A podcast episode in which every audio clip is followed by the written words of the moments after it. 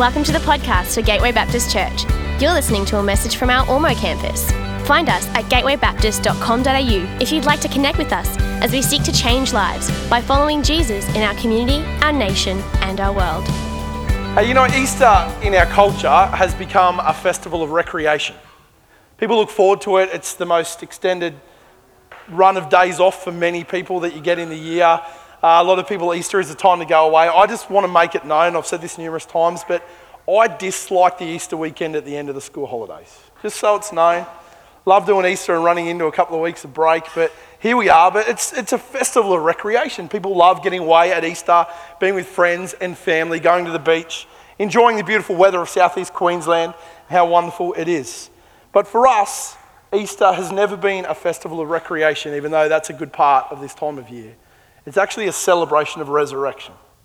As I said earlier, without the resurrection, what we believe doesn't matter. The Apostle Paul says that without the resurrection, we should be pitied if we keep doing this and following this Jesus guy. If he hasn't been raised from the dead, the Bible says we should be pitied above all people. Now, I don't want to be pitied, but we're not because we actually celebrate that Jesus has risen from the grave. You know, the festival and the celebration of resurrection is a reminder to us that in all the noise of our culture, we are still the ones that have a story to share with no equal. Because there's no other story, no other religion, no other promise, no other cultural ideology, or there's no other future, future hope that is born out of the story of an empty grave and a dead man made alive. This today is the thing that sets our story apart. And it's this story that I want to talk to us about a bit today because it becomes the foundation of our faith. Well, what is your faith based on? So, some of you here today and you've been following Jesus a long time. Some of you here today, maybe just dragged along by family. Maybe you're here because right now Jesus is still a myth to you and you've got your doubts and you've got your questions and you just want to explore it. Wherever you are in your story, we're really glad that you're here.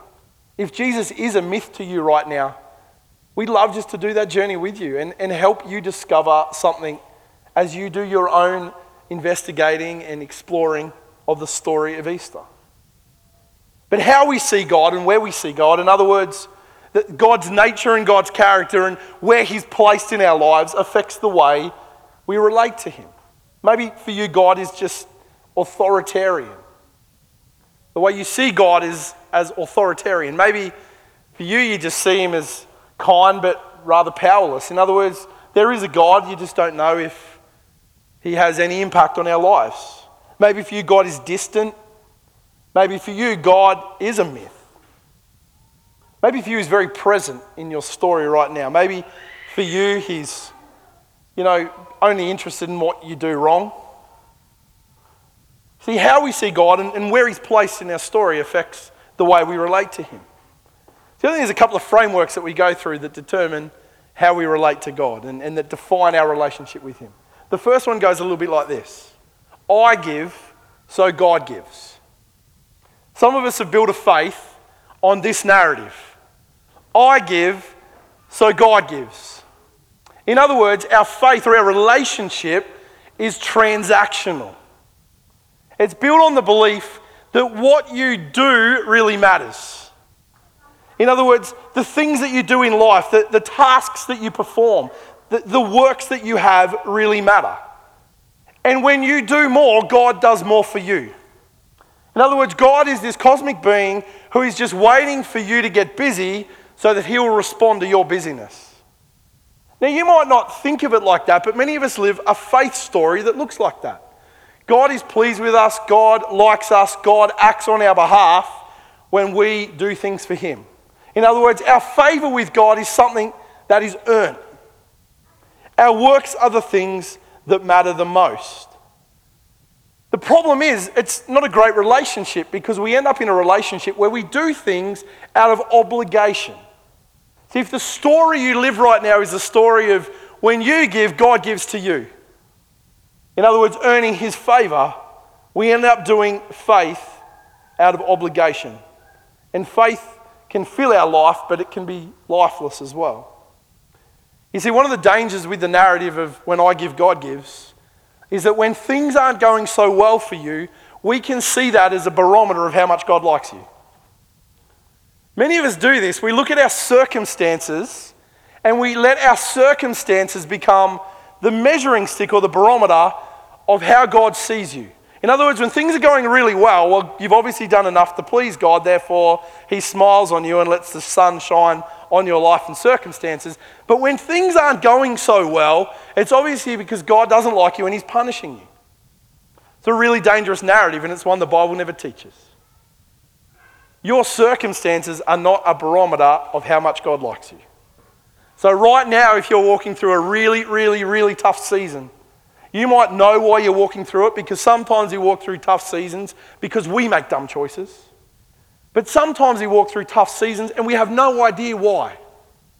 Some of you are walking through some really significant health crisis at the moment and you don't understand why. But your circumstances are not a barometer of how God sees you and how much He loves you. If you allow them to be, you'll always get a wrong picture of who God is. And sometimes we do do things that affect life and affect the way life goes. And the Bible does talk about the, the works that we perform, the things that we do. But the thing we've got to be really careful with is the Bible never talks about the things that we do being the thing that establishes our relationship with God. They're always born out of our response to a relationship that's already established. When the question was asked this morning of who likes gardening, none of my children put their hands up. Yesterday, I suggested that a great contribution to our family would be to do some weeding. I've never heard more whinging in 20 minutes of path weeding than ever. My kids hate gardening. But you know what? They didn't have to garden to make me love them as their dad. I love them because they're my kids. I love it though when they contribute to the family. But here's the thing, right? What we do doesn't determine or establish the relationship. That's already given. What we do is just in response to the relationship. So if you're living a narrative that says, when I give, God gives, I hope today you get a, bit of, a different picture of who God is and how He responds to you. It, there's another one that almost sounds the same, but it's really subtle.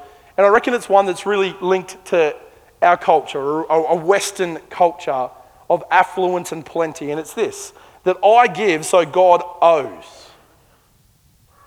I give, so God owes. It's not I give, so God gives. It's like I give, therefore God owes.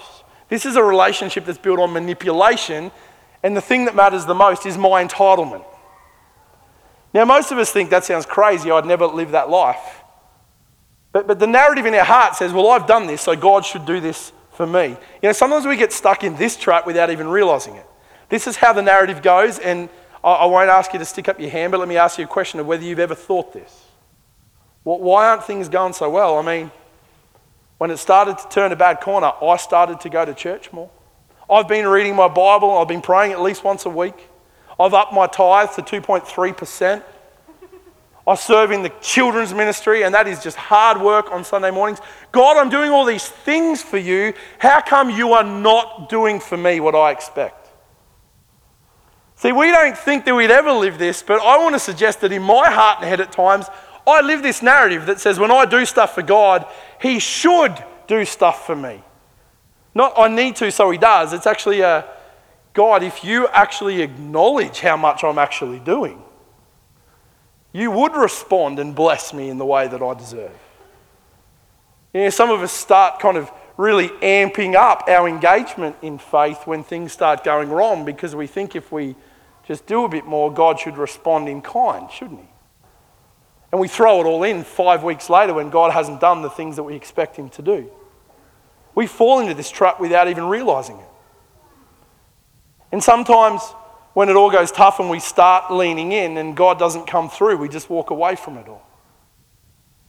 You know, I discovered a new term this week that's been around for a little while, but it's something that describes the religion that many in our culture live. And this is just for those that love kind of engaging with some big terms, but People would say that one of the religions of our culture is moralistic therapeutic deism.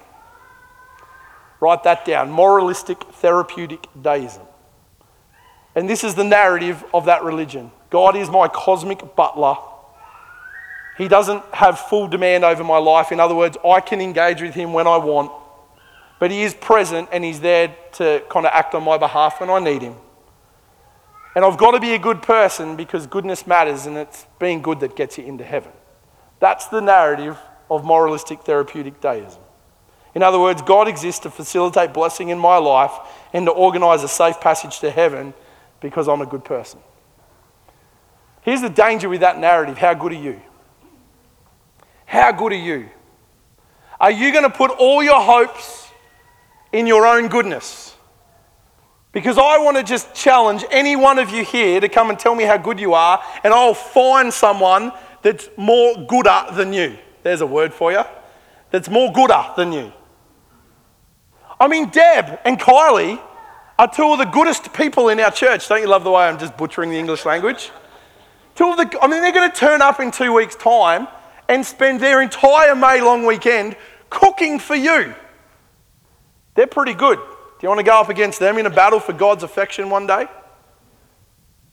I mean, Jordan, the voice of heaven. hey? Like hours into the night practicing so he can lead us. He's a pretty good person. James is just going to get put through because he looks like one of the disciples. they won't even question what he does, they'll just go, Oh, come in, Peter. But, but how, how about we go together to, to the developing world and find people that live on nothing so that they can serve the poor? Do you really want to trust your eternity to your goodness? I mean, we do pretty well in this nation, don't we? But, but the Bible never teaches that God accepts you because of how good you are. See, this I give so God owes is a really dangerous narrative for us to live. So let's lean into another thought that many of us have framed our faith around, and it's this one God gives, so I owe. God's not a cosmic butler, God is a demanding master. I meet so many people that have grown up believing God is just an authoritarian, demanding master. And see, in this narrative, our relationship becomes religious. In other words, I do things because I have to because it's what I owe God or it's my penance that I must pay. And the thing that matters most in this narrative is how I behave. We're trying to behave our way into heaven. Many of us have this view of God. The thing that God cares about the most in this narrative is us doing the right thing. And He just spends the entirety of His time in heaven scanning the earth and waiting for you to stuff it up. It's all He's doing. He's just looking down, going, Who's going to have more than one hot cross bun today? I'm going to make their life miserable. What child is going to take more than their share of chocolate Easter eggs? Like, we have this view of God that just is waiting with a stick to whack us when we get out of sync. We live this life of obligation. See, where earlier we talked about earning our way into heaven through good works, this one is about keeping ourselves out of hell by behaving the right way. It's not the way the Bible wants us to live. You know, these pictures seem so simplistic. You know, I give, so God gives, or I give, so God owes me, or God gives, so I owe him. It seems really simplistic, but so many of us have ordered our lives and our understanding of God and the behavior and the practice of our faith around them.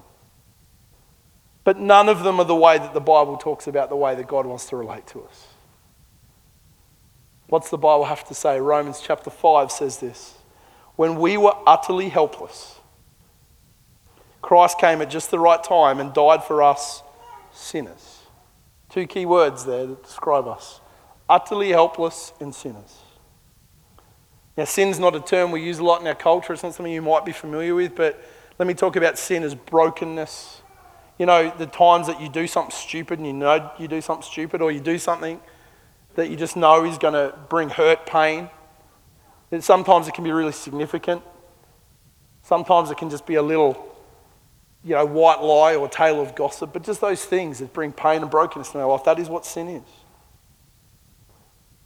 The writer continues Now, most people would not be willing to die for an upright person, though someone might perhaps be willing to die for a person who's especially good.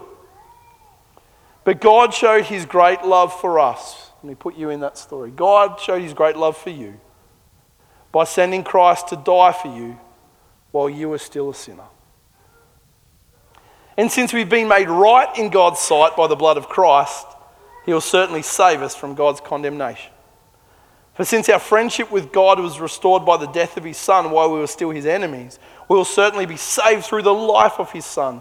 So now we can rejoice in our wonderful new relationship with God because our Lord Jesus Christ has made us friends with God. Let me paraphrase that. You were deserving of nothing, but God gave anyway.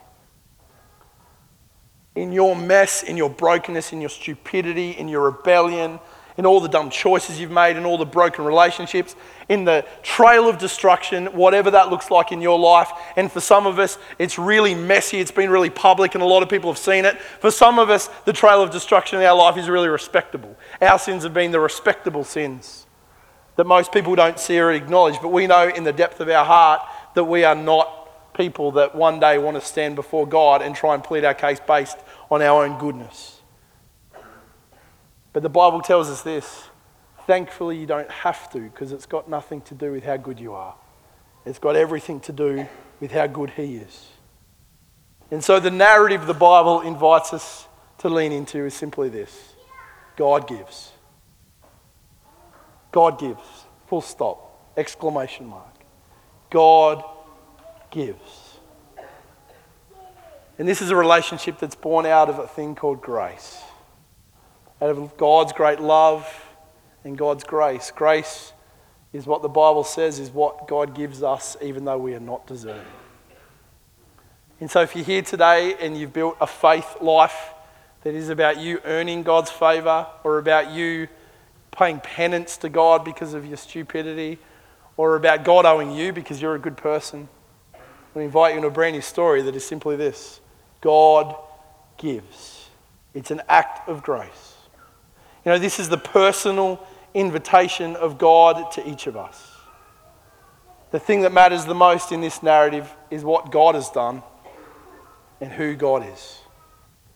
A loving, generous Father who sent his own Son into this world so that you and I could know love, forgiveness, and hope eternal.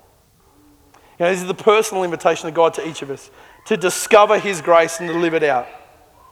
You know, this morning, if you've never discovered that story, that God gives full stop, and that Easter is a story of God's grace, that you, although broken and sinful and messed up, God will not hold your past against you, but because of what Jesus has done on this Easter weekend, wants to invite you into relationship with Him.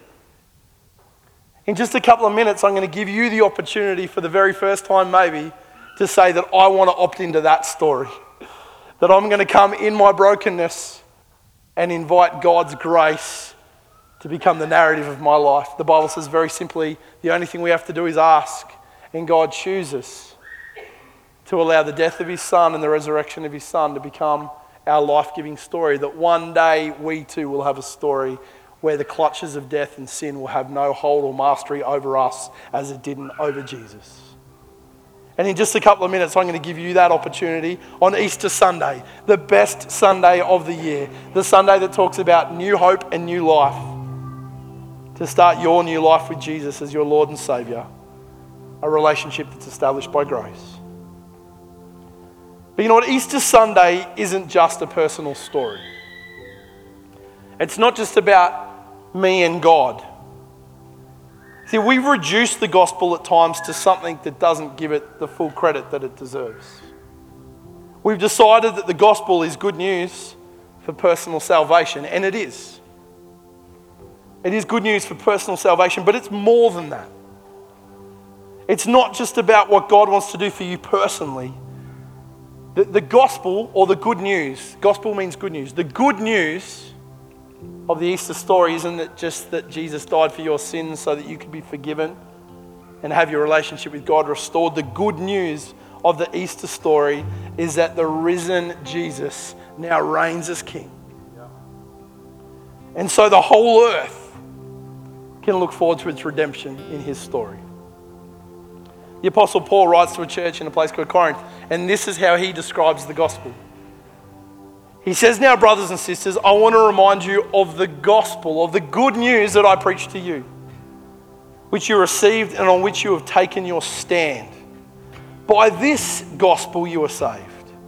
If you hold firmly to the word I preached to you, otherwise you'll believed in vain. So here's what Paul tells us is the good news. For what I received, I passed on to you of first importance that Christ died for our sins according to the scriptures. There's a picture of personal salvation.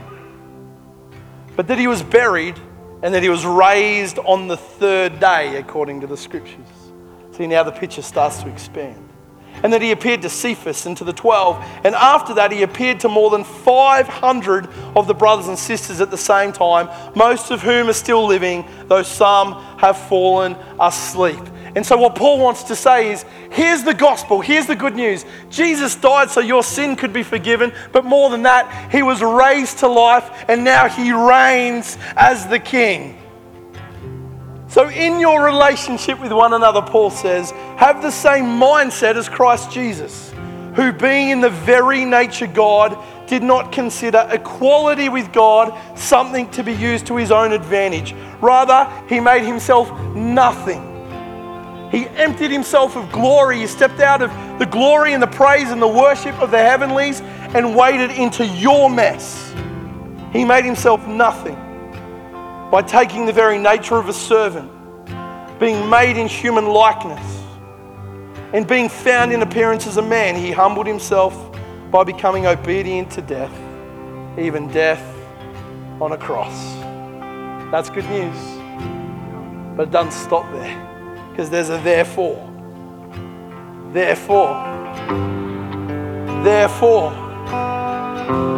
Therefore, God exalted him to the highest place and gave him the name that is above every name.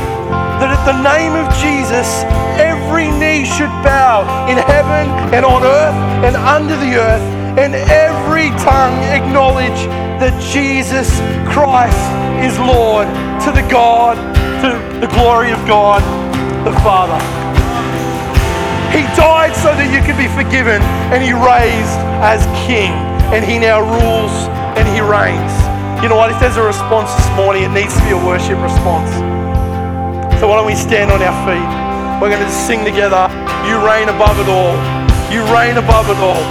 God's exalted him to the highest place and given him the name above every other name. And one day, every knee will bow because King Jesus reigns.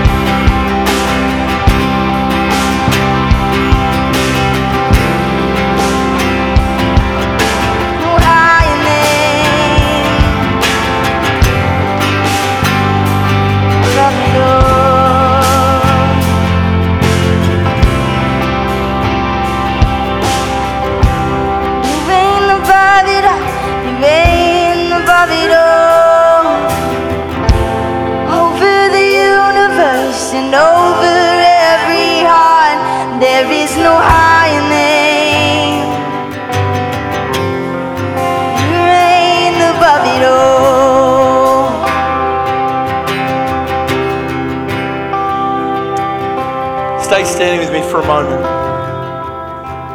Now, our relationship with God is established purely through grace.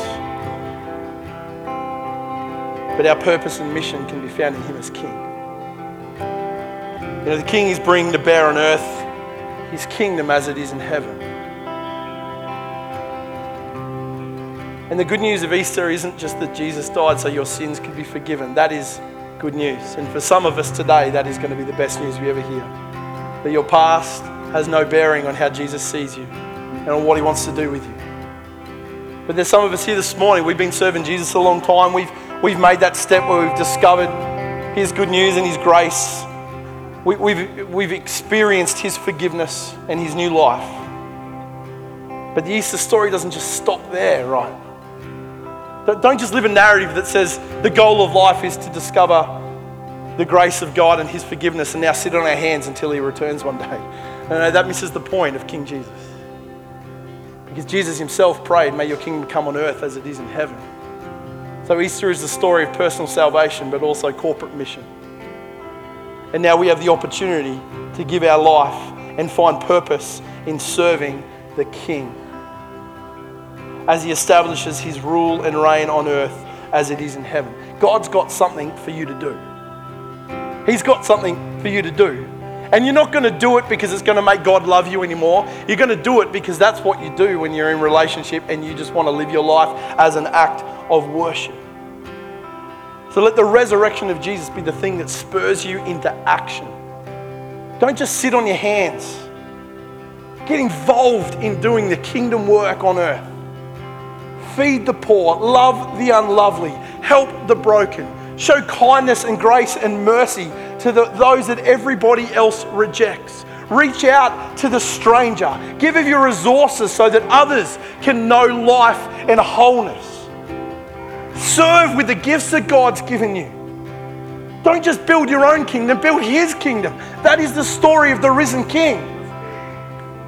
Discover God's grace, but then live a life that is just born out of the desire to worship Him. Not out of obligation or religion or doing things because you have to, but born just out of the invitation that God gives you to be part of His kingdom work on earth as it is in heaven. The Bible tells us that one day every knee on heaven, in heaven, on earth, and under the earth will bow and declare that Jesus Christ is Lord. But right now, we are people that have had the opportunity to discover that story and now give our lives as an act of worship to serving King Jesus.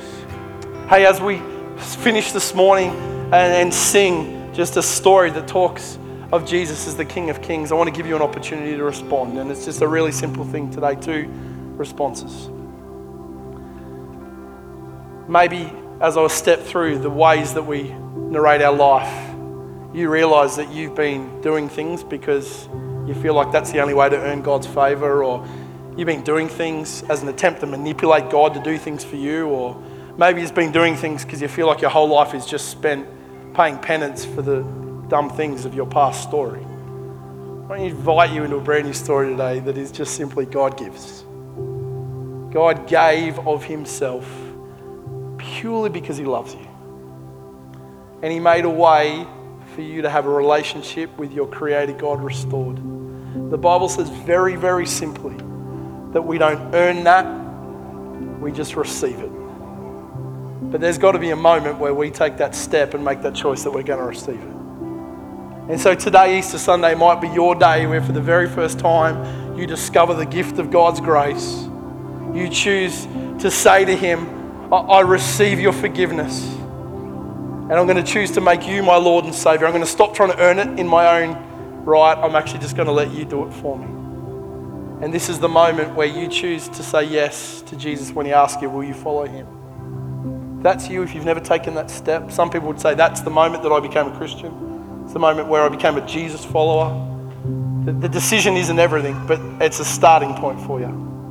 And so, if today is your day to say yes to Jesus and allow His grace just to become your story, I'd love you just to. We're going to pray for you, but what I'm going to do, I'm going to make it too easy. This is the best crowd you'll ever make this decision in front of. So, as we start singing, I'd love you just to move from where you are to the front of the church this morning.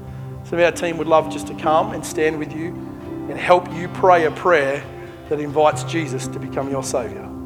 And in that moment, your eternity is secured, your hope for the future is found, the forgiveness of God floods your life. He fills you with His Spirit and He just sends you into a whole new adventure of finding life the way it was always meant to be lived. If that's you this morning as we sing, I'd love you to come. Others here, you might have been following Jesus for a really long time, but you just got distracted, you got busy, you started doing things in your own strength, and you hear the call this morning that the King is reigning and He calls you to be part of His kingdom work. and you just know that there's something that God's prompting you with, and you've been too scared, or too lazy, or too distracted, or too caught up in your own thing, and your own narrative. But right now, you're going to say, Okay, Jesus, here I am. I surrender myself to your will and your purposes for my life. I want to be part of serving the King and building his kingdom. If that's you this morning, I'd love you to, to make your way forward so we can pray for you.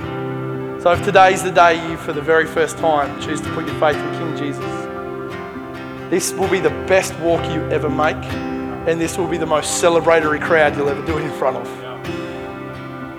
If today's the day you say, God, you're calling me back to a fully surrendered life of serving you as King, why don't you make your way forward too so we can pray for you? Why don't you start doing that now as the team leads us in worship?